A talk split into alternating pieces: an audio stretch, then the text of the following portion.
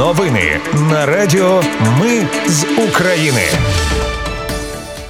Ми з України з вами Оля Боровець. Далі огляд основних новин ночі та ранку 11 липня. Саміт НАТО у Вільнюсі починається сьогодні. Чи їде туди Зеленський та які перспективи України? Слухайте у випуску. Також розповім про обстріл Києва та Одеси. Від сьогодні заборонена реклама електронних пристроїв для куріння. Є нюанси щодо продажу. Подробиці у новинах. А наприкінці слухайте, чи буде і надалі для українців безкоштовний роумінг в ЄС щоб ми могли робити новини і надалі просимо вашої підтримки. Заходьте на сайт Ми з України.ком та тисніть кнопку Підтримати. Для нас важлива кожна гривня. Почнемо з події, від якої чимало очікувань не лише в Україні. Саміт НАТО у Вільнюсі. Генсек альянсу Єн Столтенберг впевнений у позитивному формулюванні щодо членства України у комюніке саміту. Про це він сказав під час публічного форуму, який відбувається одночасно з самітом НАТО у Вільнюсі. Додам, що комюніке саміту має з'явитися за кілька годин. Столтенберг також нагадав, що у травні на зустрічі міністрів країн альянсу в Осло запропонував прибрати вимогу виконання плану дій щодо членства України в НАТО. На саміті НАТО у Вільнюсі таки побуває і президент України Володимир Зеленський. Цю інформацію він фактично підтвердив у понеділковому вечірньому зверненні. У Литві Зеленський зустрінеться із президентом США Джо Байденом. Як повідомляє агенція Франс Прес, про це заявив радник президента США з національної безпеки Джейк Саліван. За його словами, лідери України та США зустрінуться у середу, 12 липня. За словами Салівана, НАТО визначить шлях реформ для України, щоб вона могла з часом приєднатися до Північно-Атлантичного альянсу але без якогось графіку. Водночас, як пише Політіко, Байден намагатиметься переконати Зеленського, що усунення бюрократичних перешкод і реформ, а також значні безпекові зобов'язання з боку США та деяких союзників по НАТО це максимум, який Київ може отримати у Вільнюсі цього року.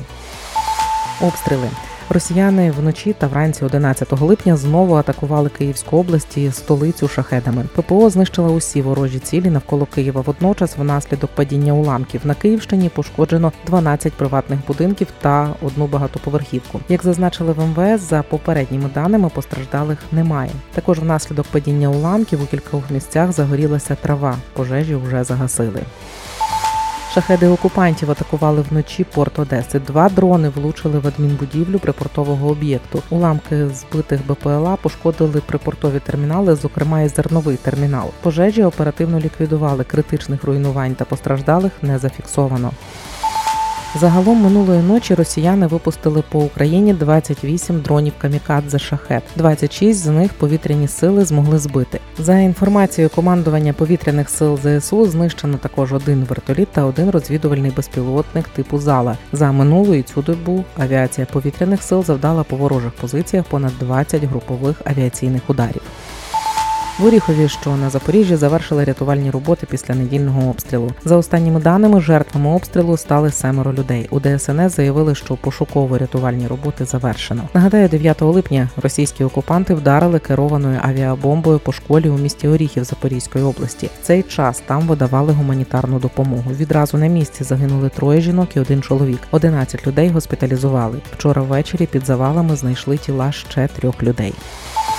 До інших новин суддя, який збив нацгвардійця у травні, був п'яний. Судово-психологічна експертиза підтвердила, що суддя Олексій Тандир, який на смерть збив на блокпосту у Києві військовослужбовця Нацгвардії, перебував у стані сп'яніння на момент ДТП. Про це повідомляє державне бюро розслідувань. Зазначу, що суддя, маючи потрібні знання, зробив так, щоб неможливо було визначити кількість алкоголю у зразках, тож довелося застосувати судово-психологічну експертизу. Також іншою експертизою встановлено, що суддя був за кермом авто і на момент ДТП швидкість становила 100 км на годину. Судді загрожує позбавлення волі на строк до 10 років. Нагадаю, в ніч на 26 травня голова Макарівського районного суду Київської області Олексій Тандир збив на смерть нацгвардійця на блокпосту в столиці. Суддя на Лексусі врізався у військового, коли той вийшов на дорогу встановити інженерні загородження. Загиблий 23-річний нацгвардієць був батьком трьох дітей.